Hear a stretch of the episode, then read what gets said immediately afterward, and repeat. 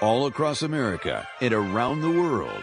This is Veterans Radio. This is Veterans Radio. And now, your host for today's program, Dale Throneberry.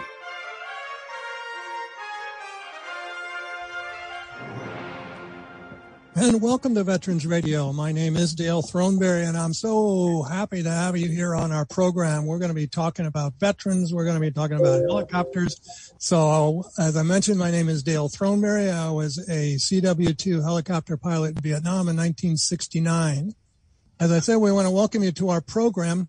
Uh, we're going to be talking about a new PBS special that is going to be coming up on Tuesday.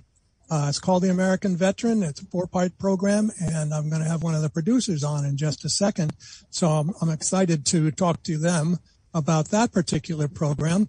And then I've got a, another uh, helicopter pilot coming on a little bit. His name is Larry Freeland, and he's written a book entitled Chariots in the Sky, a story about U.S. assault helicopter pilots in, at war in Vietnam. And uh, Larry was a Chinook pilot actually with the 159th in Vietnam. He was a pachyderm.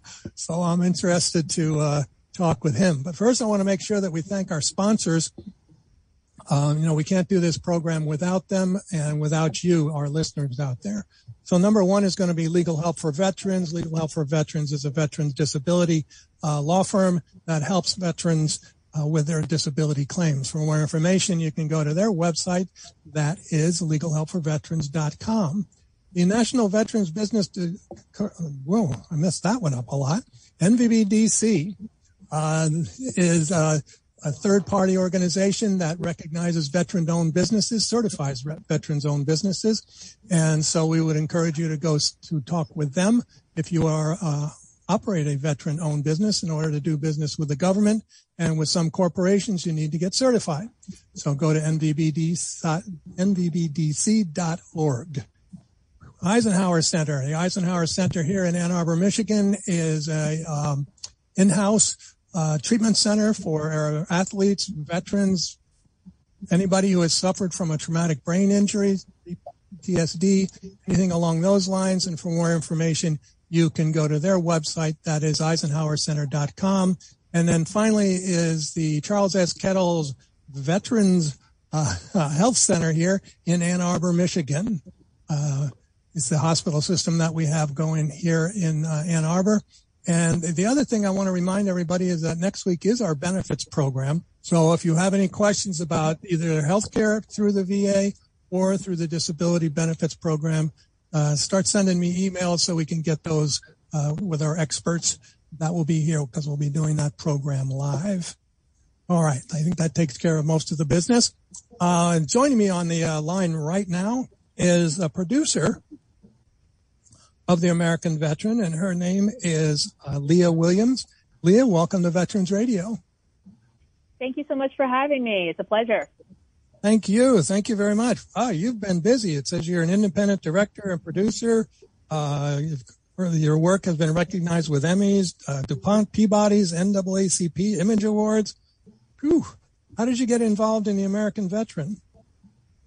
Um, you know, it, it was uh, because I'm an independent um, uh, producer and director. Um, really, I was uh, approached by uh, the production company Insignia Films. This is um, something that they had been developing um, for a while, and they said, you know, we were looking for um, another director to come on. Steve Ives, who is the founder of Insignia Films.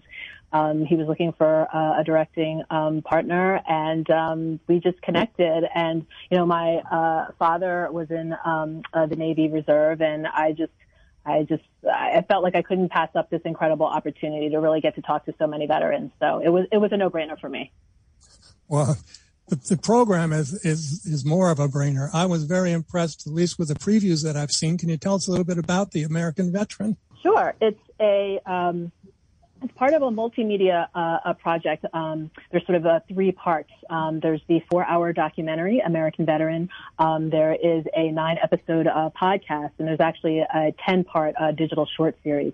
Um, I directed uh, two of the episodes for American Veteran, the documentary series, uh, and produced all the episodes. And really, the way that the program is structured um, is that it takes you through the sort of career arc, if you will, um, of a veteran. So the first hour deals with enlistment um, um, and training, um, or or for those who were drafted. Uh, the second hour deals with tour of duty. Um, the third hour deals with uh, leaving the military, whether that's coming home um, from war or retirement.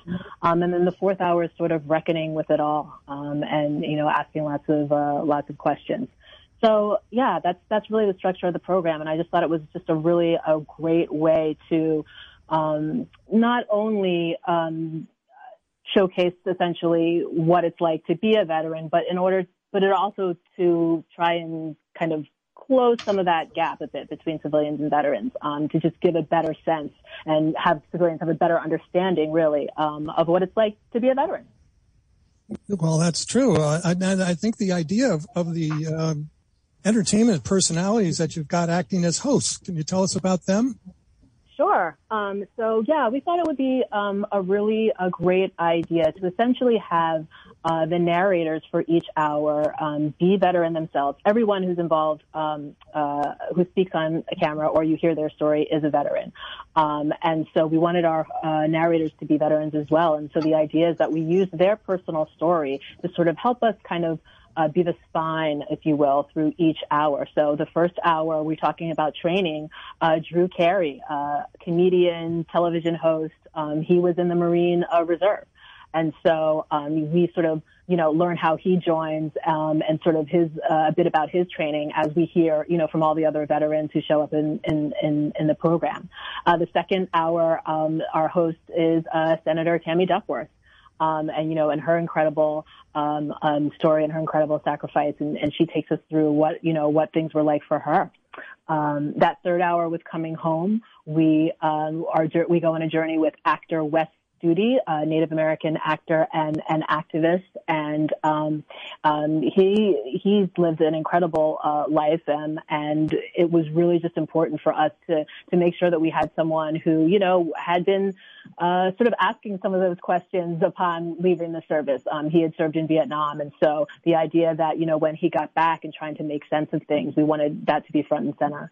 Um, and then the fourth hour is uh, hosted by um, actor and motivational speaker J.R. Martinez. Um, um, you may have uh, recognized him from um, winning uh, one of the cycles of Dancing with the Stars, but he has an incredible story um, in that he was um, um, badly burned and injured uh, while he was um, in Iraq, and so essentially his um, sort of the process of recovery and and and, and rebuilding. So yeah, we, we were incredibly fortunate to have uh, uh, these veterans uh, join our program. Well, as I mentioned, we, we are talking right now with uh, Leah Williams, who's one of the producers of the American Veteran. And it's a four part series. that's going to be on PBS starting this Tuesday, correct? Yes, correct. And uh, I encourage everybody to watch this program. I, it, as I mentioned, the previews were really, um, I don't know what the term is. They were kind of addictive as I started watching them. Uh, I wanted to know more and more, and I can't wait to to watch this program. So it's the American Veteran. It's on PBS. It starts on Tuesday, the 26th of October at 9 o'clock um, Eastern Time, at least for the local listeners out here. I, I, suggest that you check with your local PBS station and see when they're on. It's four programs, and some of them are really uh, kind of intense. I thought. Would, would you agree?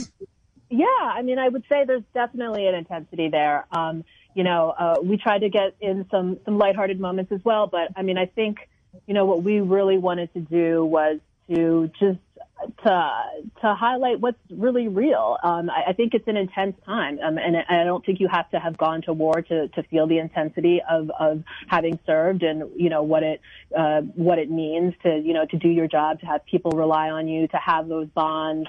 Um, you know, to potentially um, be facing going into a war zone, um, you know, to deal with the, the stresses and the traumas. Um, so yeah, I, I, would say intense um, is is the right word, but I think it was important for uh, for for veterans to see that, so they under so that they don't feel so alone in that process, right? Um, and also for civilians to see that, so they have a better understanding of of what veterans go through.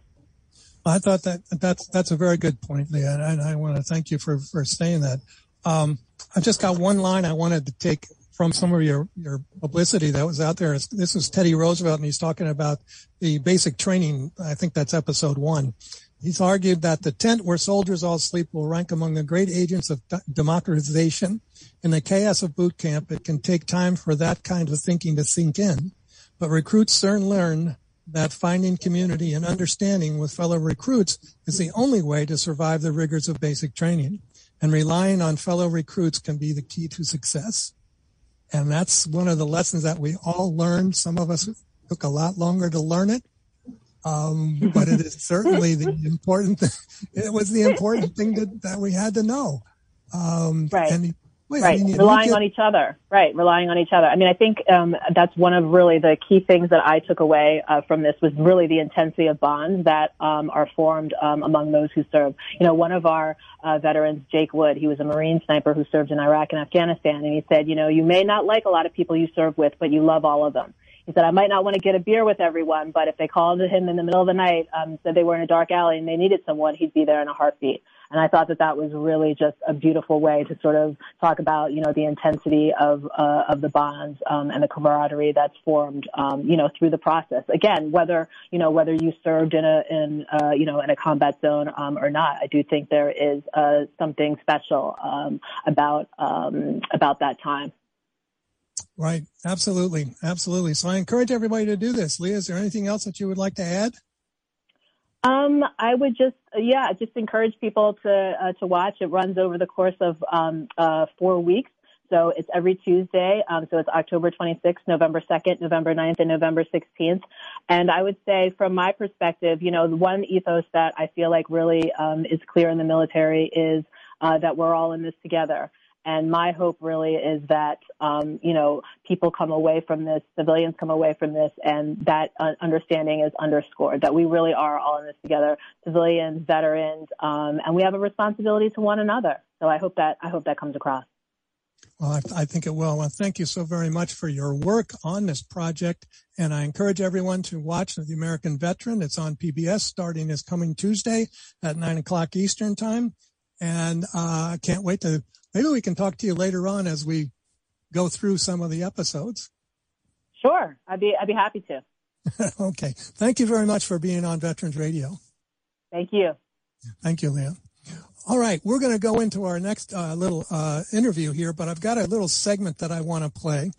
And I'm sure that many of you are familiar. We have used this segment many times on Veterans Radio when we're talking about helicopters. And I think it's kind of a nice way of of introducing our next guest. Joe Galloway, many of you recognize the name possibly. He's a military writer. He was involved, uh, he was a journalist in, in Vietnam. He's the only civilian ever to receive a Bronze Star for, you know, for, for bravery. Uh, he was in the Battle of the Ia Drang Valley. And he was in a film uh, quite a while ago now, it seems, um, called In the Shadow of the Blade. And in the his little uh, dialogue or monologue, uh, that he gives is called, uh, where he refers to helicopter pilots as God's own lunatics. So I'm going to play that little segment. It runs about two minutes. And when we come back, I'm going to give you the opportunity to meet our next guest, and that's going to be Larry Freeland, Chinook pilot uh, in Vietnam. So hold on. Here we go. We'll see if this works. I hope it does.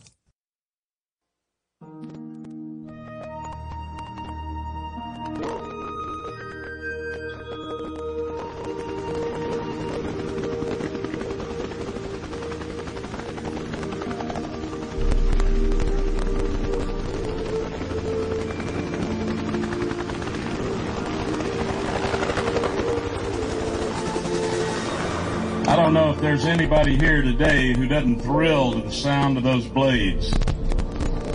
That familiar wop wop wop is the soundtrack of our war, the lullaby of our younger days. To someone who spent his time in Nam with the grunts, I've got to tell you that noise was always a comfort. It meant someone was coming. Someone was coming to get our wounded. Someone was coming to bring us water and ammo. Someone was coming to take our dead brothers home.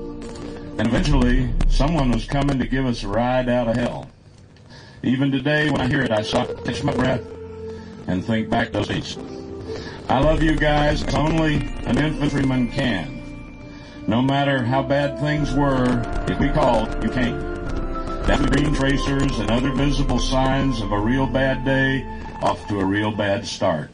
To us, you seemed beyond brave and fearless, that you come to us in a battle in those flimsy thin-skin crates.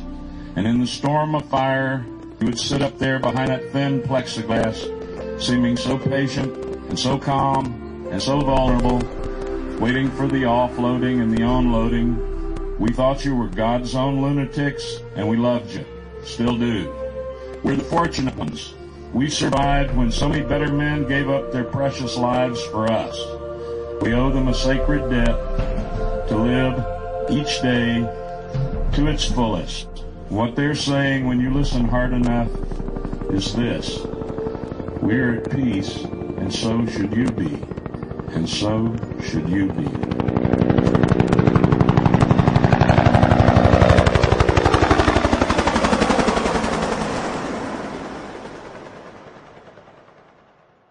That was Joe Galloway from uh, the documentary In the Shadow of the Blade. Uh, Joe unfortunately passed away a couple of months ago, and we're all.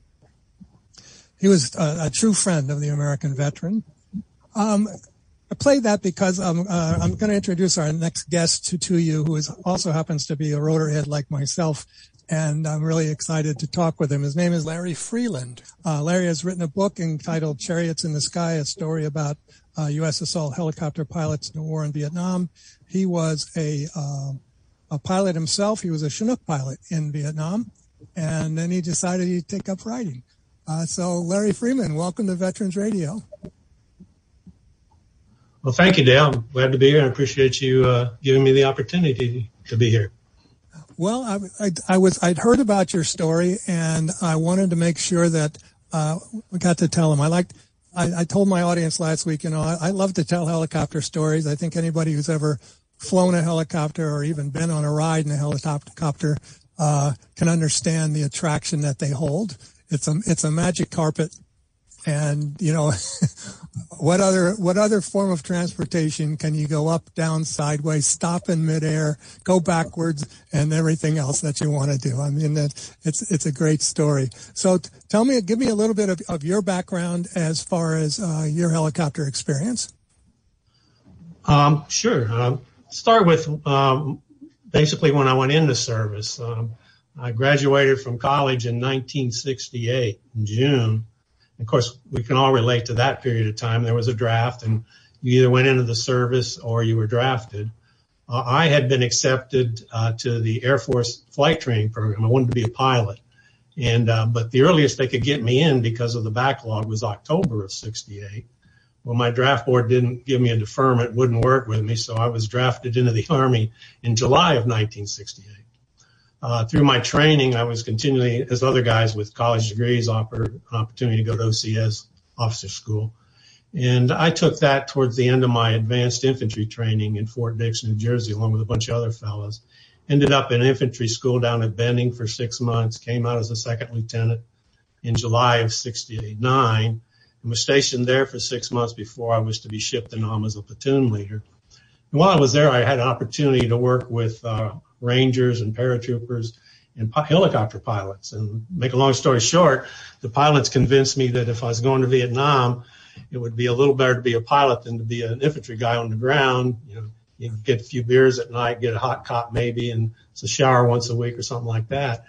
So I volunteered, I was accepted, and then ended up going to flight training in 19, uh, uh, 1970 at Fort uh, Walters, Texas, first, what they call primary school, four and a half months, and then uh, uh, to Fort Rucker in Alabama for another about five months, where we learned uh, instruments and formation flying and tactics and convert and transitioned into the Huey.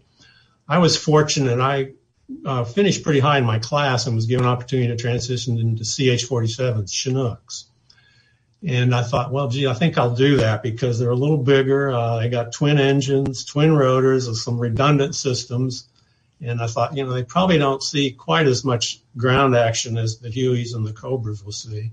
So I went through that and uh, graduated and then went home on leave and then ended up going to Vietnam in January of 1971. Um, arrived there in country on January the 3rd down in uh, Saigon, Tan Son Nhut area. Uh, we didn't know it at the time, but all the pilots that were coming into that area, uh, Huey pilots, Chinook pilots, they were being sent up north. There was a big operation in the works. Of course, again, we didn't know that at the time, but virtually all the pilots that, came in down in that part of the country were shipped up to the 101st. Uh, and I was one of them. And we ended up there probably about January the 6th. And in the 101st, everybody coming into country would be sent to what they called SERTs, Screaming Eagles Replacement Training School. And we spent about six days getting accustomed to the weather, the terrain, start shoot some weapons again, try and get us a little bit more acclimated before we went to our units uh, to begin our tour. Uh, while we were there, we uh, we went out on some patrols right outside the wire. Nothing, not looking for trouble. They were just we were too new for that. So after about a week, I was shipped back down to Phu Bai, where the uh, main 101st aviation assets were. They were mostly in the Phu Bai airport uh, and a little bit in Camp Eagle, which was near there, just south of Hue. I was assigned to A Company, 159th Aviation Battalion, Chinook Company. There were three companies, ABC, and for the life of me, I can never remember the call signs of the other two companies. But uh, with with the pachyderms, when we when I when I was moved in there, spent uh, the first couple weeks uh, getting acclimated to the uh, uh, reacquainted, if you will, with the Chinook because I've been I hadn't been flying one for over a month. And uh, the more experienced pilots took me out and showed me the AO and gave me opportunities to fly up and down the valley there, the A Shau Valley, and fly up and down the mountains, resupplying the fire bases on the top of the uh, um, A Shau Valley Mountains there. And then um, some weather flying, so on and so forth. And then somewhere in there, we had initiation. I think most helicopter pilot companies had some form of initiation into the company brotherhood. I won't go into our initiation, but uh, as a result of that, uh, you would, uh, showing yearly, you'd pick a, an icon that was our elephant pachyderms, and they were big wooden pachyderms. And you would pick one out before you started your initiation. They'd tape your name on it, and then you'd be initiated. Take you two days to recover from that, and then then we started flying. Uh, if you finished your tour after a year, you would, were able to take that wooden pachyderm home and they would take the tape off and put a plaque on it and, and then you could send it home. Um, it was January, the, the, end of January, the first day of February. Uh, I'd only been in country, in the company a couple weeks. Uh, we were called into an operational meeting, all the pilots, and at that time we had about 28 Chinook pilots in our company, 16 aircraft. We were we were low on pilots as the other companies were at that time. Um, and we were told that there was going to be this massive incursion into Laos. They had reactivated Sanh up there in the northwest corner of South Vietnam on the DMZ, and the uh, we would be the 101st, all of its aviation assets would be providing the air support, helicopter support for the Vietnamese military. They were going to send in about 22,000 uh, Army soldiers, South Vietnamese Army, ARVN troops, and some Marines and they were going to penetrate as deep as they could about 60 miles into Laos along a little road called Route 9. And as they went down that road, their infantry and their armor, they would plop in Marines and Rangers along the way on the higher peaks on the ridge lines that were on both sides of this road. Uh, and they would provide some security for the troops going down, you know, making the actual attacks and moving deeper into Laos. Uh, and this operation was uh, to be the first real big test of Vietnamization. President Nixon wanted to turn the war over as fast as he could to the south, and he'd been working on that uh, the previous year and was picking up steam going 1971. Um, so, in this scenario, it was be about a four month operation, going a little more 60 miles in into what was supposed to be a big base camp out there and uh, they were going to take that over and on the way take on any NVA they ran into and capture any uh, supplies and weapons and so on that they could uh, find as they did their movement deeper into the country. The on paper it sounded like a pretty good idea, but the whole operation was put together. We learned this later, pretty pretty rapidly, uh, and probably not real well thought out. They didn't clearly didn't put enough troops into it and didn't factor into what the helicopter pilots, and I'm going to get to that in a minute, were going to face as they started trying to support the uh, South Vietnamese forces in Laos. The year before, uh, President Nixon allowed the Americans to go into Cambodia. You may recall that in 69. And they went in pretty deep looking for the NVA and the supply caches and the base camps. And that was very successful. They, they uh, captured a lot uh, of supplies. Uh, they destroyed a lot of base camps and took on a pretty big swath of some NVA. And they made a big dent in their camps in there, and it set them back almost a year. But when Congress found out and the and the media started reporting it, uh, Nixon had to back off and he pulled them out. So, but using that as a as a game plan, if you will, they decided to do the same thing up in Laos, but they weren't going to use Americans because uh, Nixon had no more authority to send Americans legally outside of South Vietnam. So, but the the uh, ARVN and the Marines for South Vietnam could not uh, supply themselves. They could not do it without helicopter support, and they just didn't have it. We were starting to train some pilots, South Vietnamese pilots, you know, fly Hueys and, and Chinooks, but they just didn't have the force, so it fell on the Americans. Uh, the 101st had about 680 helicopters, uh, mostly Hueys, three companies of Chinooks, um, and Loaches and Cobras. And the total force was dedicated to this operation. Uh, we augmented that as we got into it a little bit because we, we uh, took tremendous losses going into about the third week of this operation. So uh, the first week uh, went pretty smooth. We put in fire bases on both sides of the road, about 10 miles in, fire base, what they call fire base 30, fire base 31, and a couple of others. And the mechanized uh, ARVN troops moved down Route 9 and made some pretty good progress and they started to bog down a little bit. But as they got out to the of the Laos and approaching the furthest fire bases we'd set up, it was time to insert a lot more fire bases out further. That's when it got dicey. The second week going into the third week, the further we went out and in deeper into Laos, setting these fire bases on both sides of Route 9 in the higher elevations, the ridge lines and the mountains. Uh, the intensity of the NVA uh, uh, activity just increased. They literally, and we didn't know that then, there's been an excellent book written since then that there was a high level spy in the MACV headquarters, an NVA spy who was a South Vietnamese, and he was passing on all the information to the North, Hanoi. They knew more than we knew, and they were waiting on us.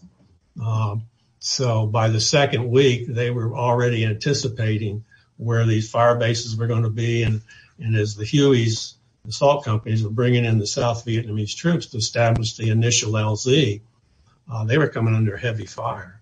So, and, and that was the second week, and it, and it, never let up for the next uh, seven weeks.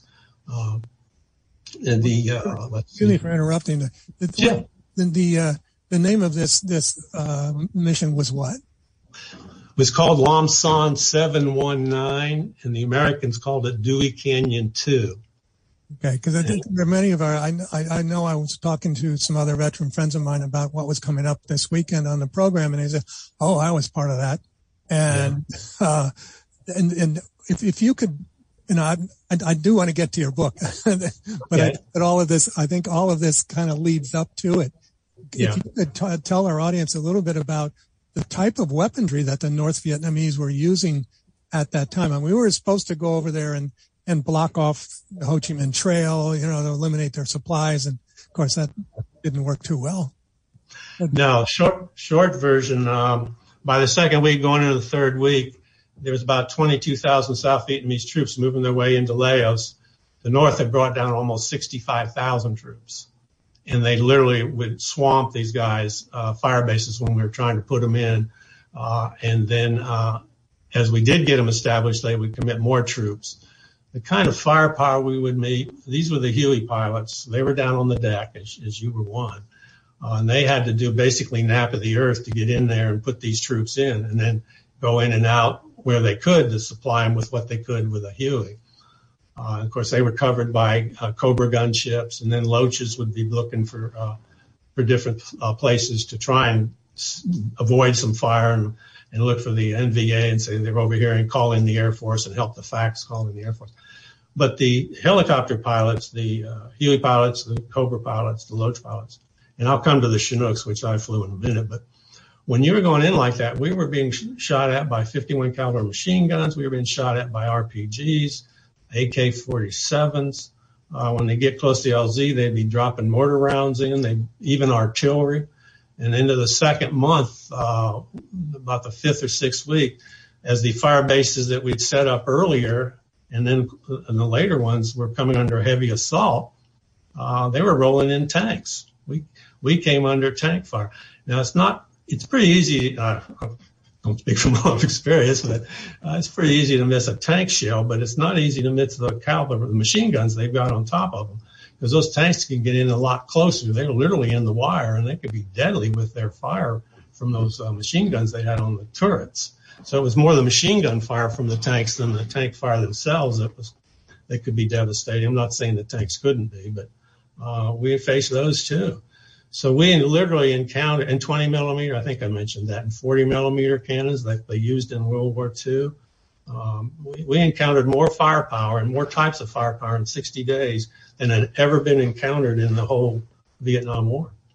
Uh, and it was an intense 60 day slugfest. I'll give you some figures in a minute that'll put it in more perspective. But um, most pilots uh, felt like, and it was the general consensus, that once you crossed the border from South Vietnam into Laos, you had a 50 50 chance of coming back. It was that intense. Um, I can give you the numbers here, just put that in perspective a little bit. Let's see here. Uh, the 101st Division had about 680 helicopters. Of those, 84 were shot down in Laos and never recovered. Another 430 were battle damaged.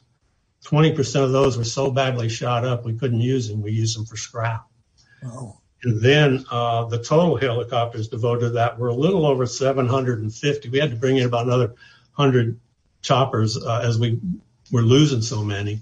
So we got up to about a total of 750, a little over that. The numbers are a little, you know, Vietnam, the numbers are a little hard to peg sometimes, but uh, about 750. And the total uh, out of that 680, 600, I'm sorry, 618 were battle damaged out of 780, 618. And out of that, 108 were shot down and lost. So almost 90% of the helicopter force was either shot down, not recovered, and or battle damaged. And many of those we couldn't use; they were so shot up. we lost. Okay. We lost 78 crew members. They were killed. How many? I'm sorry, I interrupt you. 78. 78 crew members were killed during 60 days.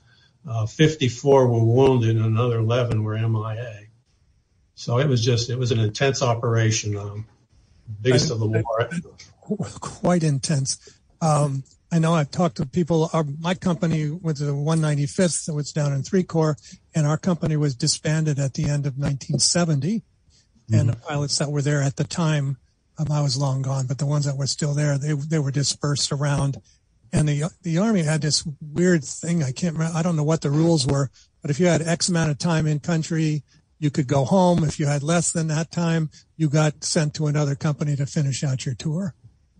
Right. You know, we picked up a lot of those fellows well into 1971. They started coming in to our unit about June and July as the other units were standing down we got up to about 45 pilots by the end of the summer, and we'd operated during Lam Son with maybe about 25 to 28. So we could have used a few more help. I'm, I'm, I'm, starting to feel guilty here because I was an instructor pilot for Huey's all of 19, 1970 and up till May of 1971. I have I have a feeling that some of my boys had to show up in the 101st. Probably did. Probably did. Uh, I'm afraid to go back and look at my my roster of students just to see what had happened. It, it, it sounds like it was. I mean, helicopter pilots. Um, you know, many of us. You know, we we'd we'd fly into these you know intense areas where you'd get shot at on a fairly regular basis, and then there were other pilots that would fly a lot. You know, what we consider you know the, the safer missions, the, the resupplying and, and so forth, what we called ash and trash at the time. Right. But the, you know, the, when it was intense, it was incredibly intense, and the um, this is where I want to do the transition to the book now. Okay. Right. So we are talking with, with Larry Freeland here, and his book is called Chariots in the Sky. It's a, it's a, it sounds like a semi biographical, fictional version of what he experienced uh, those 60 days. How's that sound? Uh, that's pretty good. uh, the book covers basically a year, but the first half is is dedicated to that operation, sets the stage and everything, and then the other uh, part of it goes into specific, you know, various uh, occurrences kind of round out the experience of a helicopter pilot. My goal was to kind of touch on as many aspects of what a pilot faced uh, while he was there to give the reader a better feel for, you know, what we did and how we felt and what it was like. Uh, I, you know, I, I wrote this book as a historical fiction uh, based on uh, actual events and units and so on. I used uh, uh fictional characters who, in some cases, uh, were, were composite characters. Uh, and then I built the storyline around actual events. In some cases, I was put a little more drama into it, although it's I don't know how much drama you need when you get shot at, but, I wanted to up the action a little bit more in some cases, if you will, uh, and the intensity. So, um, and I and I wanted to do it in a first person perspective, so that when the reader got into it, my, my main character in first person is TJ, the, the captain infantry guy that's the assault helicopter pilot with uh, the Eagle Company. And I wanted the reader, hopefully early on, to identify with him, and then some point they become TJ and they just live his experiences and, and, go through it. And when they get to the end of the book, they just set it down and go, Oh my goodness, I had no idea. Of course, if you were there, you could relate to some and maybe not all of if not all of it. But if you weren't, and I kind of wrote this more for the general public, and I wanted to give them uh, a feel for this. There are a lot of great books out there written by other aviators about, you know, their experiences and so on.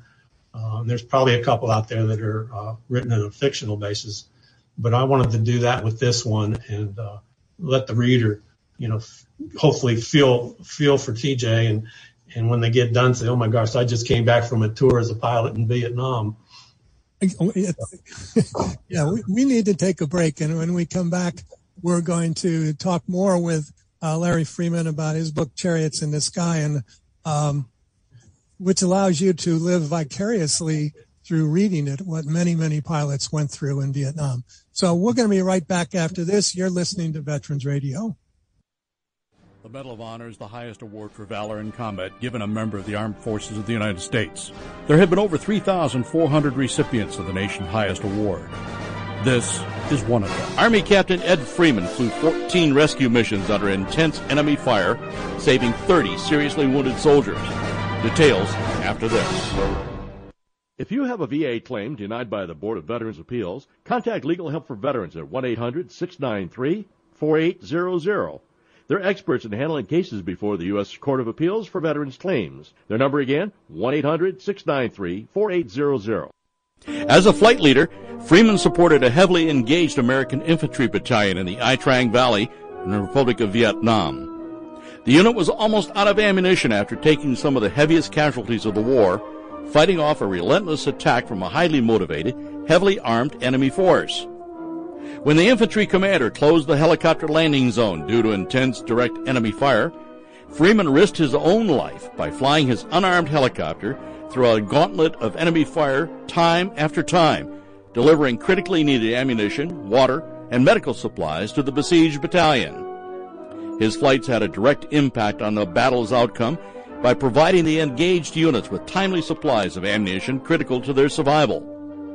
After medical evacuation helicopters refused to fly into the area due to intense enemy fire, Captain Freeman flew 14 separate rescue missions, providing life-saving evacuation of an estimated 30 seriously wounded soldiers, some of whom would not have survived had he not acted.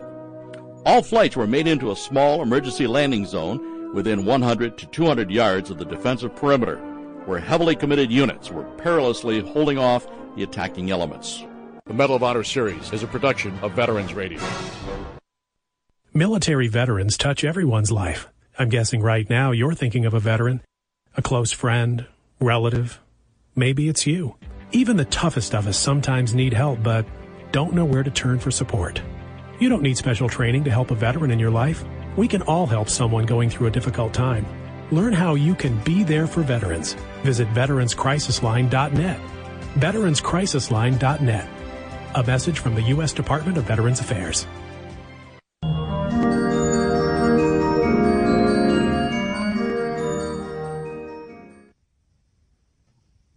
We're back here on Veterans Radio, and uh, we're talking with Larry Freeland, who is the author of Chariots in the Sky, a story about U.S. helicopter pilots at war in Vietnam. And I was uh, just looking at some statistics that I got from the website from the Vietnam Veterans. Uh, actually, it's it's called the Vietnam Helicopter Pilots Association, is where I grabbed these numbers from. And it, it, it, it talked mostly about Hueys and, and so forth, but um, it talked about the number of pilots and crews that were, were killed in Vietnam, and it was it comes out to uh, we got four thousand, almost almost five thousand pilots and crewmen were killed um, in Vietnam, which is a pretty high number considering the percentage of of soldiers and so forth that were in Vietnam.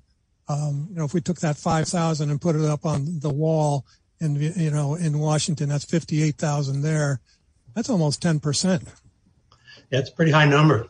Pretty high number. High number. I never realized that. I've, well, I was really lucky. That's all I can say. It's a good thing to know that I could make myself so small, and you yeah. know, I didn't know I could do that. Yeah. But so you you took this story. Actually, it sounds like, and, and we talked about this briefly beforehand, that you lived and you you kind of made a, a book out of it by coming up with these these other characters uh, that, that that we've all run into in, in the military, whether you were a pilot or you were a private. You ran, you always Absolutely. run into a bunch of characters. Yeah, we did. We did. Um, in my story, uh, the biggest nemesis, uh, everybody reads the book, comes back and says, I knew a person like that. Uh, and uh, a couple other characters, you always got those kind of folks in, in a unit. So yeah, I tried to I tried to make it as real as possible without you know using any one person. So I just uh, kept them fictional and, and and ran with it, so to speak. Well, that that's good because you know if if your if your company commander uh, was anything like the company commander in the book, um, none of us would have survived. well, my character goes through three of them, and uh, the first one, of course, you got to read the book, but he epitomized to me a combat leader. Mm-hmm. And uh, the last one does too. Uh, the middle one, probably not so much. not, not so much. And then, and they rotated. Um, just reminded me because I went through three. Sounds bad. I went through three COs myself, but they rotated every six months. Yes, yes. They had to get their command time because these are the, you know, the career officers. right. Yeah, my, our company commanders were, were majors for the Chinook companies. I, I, I don't, I guess Huey companies were majors and sometimes captains or maybe both. Uh, but we had a major and the XO would be a captain, the operations would be a captain, and so on and so forth. Uh, I want to touch for a moment. A lot of times people have read the book say, well, Larry, how did you write, why did you write this as a Huey assault company and not a Chinook company, which, which I flew? And, uh, I wanted the, the, the Huey assault uh, pilots and crews. They they risked their lives as all pilots did regularly, but they were closer to the action on any given mission. They got down there a lot, and of course in Laos they they were the lifeblood for the soldiers, South Vietnamese soldiers in Laos. Now us Chinook pilots, we we flew the big boys, but we saw our SAR action. When we would go into Laos, we'd go in at altitude about six, seven thousand feet, and we only carried sling loads, stuff that hung underneath the helicopter. We couldn't carry troops into hot LZs. It'd be too many men lost if we went down. So we'd go in and when we got over, we'd fly to our fire base in trail formation with a good distance between each Chinook, usually anywhere from four to eight of us. And, uh, could be three, but usually four to eight. Um, we get out there in our lead, we get, get over the fire base and we'd be, again, like I say, maybe five, six, but by then we come down a little bit. We'd still be well above the firing that was going on except for if they had 40 millimeters, that stuff could get up there and you'd see this puffy black stuff flying around you. And then uh, as we got, as we got there, he would start down, he'd spiral, he'd turn that Chinook nose down, we'd be about a 30 degree dive, and we'd literally just spiral right down uh, towards the fire base. And the closer we got, we started getting hit and shot uh, pretty directly when we would cross a thousand feet AGL. That's when they were got pretty accurate with their machine guns, and and if they had 20 millimeter, 40 millimeter, very accurate with that stuff. So once we got down around 1,500, 1,000 feet, we would really get into the, the heavy stuff. But as we got close to the fire base, the trick was as you got low enough down, you had to uh, pull back significantly to slow your helicopter down. And in a Chinook, it's called a thrust rod instead of a collective, and you pull it up. Of course, you're pulling the cyclic back, and you're you're you're falling out of the sky at 1,500 feet a minute plus. And when you start jerking back on your controls to slow down, that whole Chinook just shakes itself. You you feel like it's going to shake apart, and you you literally get it trying to get it back under control, and you, you eventually do. And on a very short final, you just bring it in there and you just pop off your loads and you take off. But down at that level, we were real big targets because we're a lot bigger than the Huey. And it was rare that you didn't get out of there without having bullet holes and shrapnel all over your Chinooks, or at least some of it some more than others. Because you got down there and there was mortar rounds going off the, by the by the third week. Every fire base by the third week on was under mortar and artillery attack. So we we get into that same stuff, but we could get back out quick if we weren't all shot up. So we didn't have to to be in there as long as the Huey pilots did. But we when we went in, we saw our share just what they put up with. But I chose to write it from a Huey standpoint. Well, the only we were closer to the ground, I guess you could say. Not as close as the guys on the ground, True. thankfully. But um, I, was there any additional protection on a, on a Chinook versus a Huey? I mean, I, I, you know, I always tell civilians, uh, you know, guests that are we have a, a, static display of a Huey, and I said, just go up and you know, poke your finger on it, and and you'll know how thick it is. And it's you know, it's like heavy duty aluminum foil. That's about well, it.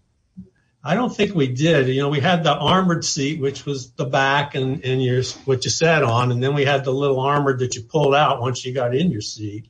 Mm-hmm. A lot of the guys in my company, I learned it when I got over there from some of the other fellas. I don't know if y'all did this, but of course we wore the chicken plates, the ball, the armor on the front of our, our, our, our chest. Oh.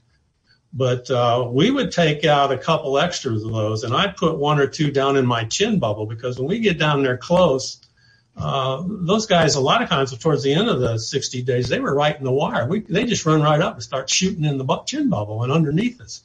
And by having those uh, um, chicken plates down there in the chin bubble, uh, that, believe it or not, sometimes helped uh, an AK-47 coming through that, coming through the bottom. But no, we didn't have any more than you. We, but we did do that a little bit. And um, I have a friend who was a was a gunner and a, and a crew chief on a Chinook. And how many how many crewmen did you have on a on a Chinook? Five. We had pilot, co-pilot, two gunners, and a crew chief who would serve as a gunner in the back of the uh, Chinook when we you know when we were done with the mission, uh, if we needed it. So we called it the you know we, we tended to call it the stinger in the back. But yeah, we had five men. Five men. Okay. Um, tell us a little bit about some of the uh, adventures that you came up with for TJ, and and uh, part of the story is is the, is the losses that you go through when other crewmen are are shot down, and and how many times you wouldn't even you wouldn't even get to learn the new pilots' names because you were you were afraid you were going to get too close to them. Yeah, uh, in the story, I tried to convey that. Uh, you know, in that point in the war, uh, you know, units would you, you, went over as a replacement. You didn't go over as an entire unit, so you didn't you hadn't trained with these guys that you were flying with, and you hadn't been with them a while, so you didn't have close relationships. When it, when 70, 71, particularly, uh, pilots coming in would just go into a company that needed pilots, and it take you a while. You know, you were the new guy, and it took you a while to get to know other people and them know you, and kind of earn your earn your stripes and everything. But you kind of learned that you know uh, some guys could handle it better than others, but you didn't want to get too close, particularly if you were you were flying a lot and I mean you were losing a lot of men. Uh, 60 days doesn't seem like a long time, but it's a lifetime in a war zone, and uh, you know guys were guys were getting killed, and uh, you, you get new guys in, and they were putting them right out on the line. When we get new guys in in that operation, we didn't have any time to train them. We just put them in the cockpit with you and say, okay, here we go. And, uh, and uh, then uh, they didn't have a lot of time to learn what was going on. And, and that's true through the whole war, of course, not just our unit in this particular operation, but uh, uh, the newer fellows just had to uh, learn and then um, go from there. But you didn't want to get too close to. I didn't, and a lot of other guys didn't either want to get too close to other fellows. If you've been there a while and you were losing a lot of fellows, it was just tough. Were and in my book, I tried to convey that because I won't give it away, but of course, uh, you know, TJ, the main. Well, you, you lose a few. Um, yeah. You have to read the book to find out who, who gets lost and who survives. Uh, but it, it's, I, I, found it such an interesting read from the standpoint that you were able to uh, put in all of the emotion that so many people would go through. And that's what I meant about reading it from my experiences that I started, you know, I, I started having my own little flashbacks to different episodes. Um, of my tour and, and my R and R and how important that was. Um, the, uh, the recordings that were sent back and forth between, you know, uh, husbands and wives and letters and how important those things were and, and, and, and just surviving and, right. and just getting, you know, just getting through it.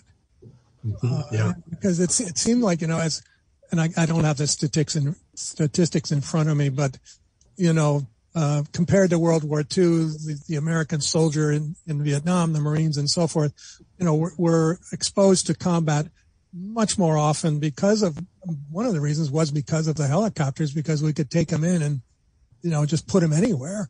And, you know, they, they didn't have to walk in or hike in. And, um, Oh man, it's it's an emotional read. I, I, trust me, folks, and I and I encourage everybody out there to get a hold of this book. Where can we where can we get one? Well, there's uh, several places. Uh, you can go to my website, larryfreeland.com, and on there you can go. Uh, you can read a little bit about the book. You can see the reviews I've been posting. I've gotten quite a few reviews uh, from individuals and organizations that are. I'm very, very proud of them. But from there, you can go to buy a book, and there's five sites. There's uh, Amazon, which is most everybody goes to, and it's on Barnes and Noble, and it's on oh gosh, there's two other, three others here. Let me pull those up. Uh, Kobo, BAM, Books a Million, and another one called IndieBound. So you can go to my site and, and, and hit any one of those and or, order. I don't get an, an, extra nickel out of going to my site. It's just easier for a person. Or you can go direct to your account if you're with Barnes or you're with uh, uh, Amazon. And then you can also go to your local bookstore. I've got a couple local bookstores here carrying it, but you can go to any, if you're, you know, if you have your local bookstore that you like, you can go there and they can order it for you. Right. So, and uh, this isn't your, this isn't the uh, last book in your writing career, is it? Tell me about some other things that you've got going. We've got a couple of minutes here. Okay. Uh, I'm currently, I proposed a trilogy. I wrote up a summary for writing a trilogy. Uh, and I'd had that in my, uh, on my mind for a while and proposed it to my publisher and he thought it was a good idea and said, write your first, first book. So I've been working on that since, uh, March. And I just this past week finished the last chapter. So I've got the first draft of my manuscript from book one of my trilogy. And now I've got to go through. What's the topic of that trilogy?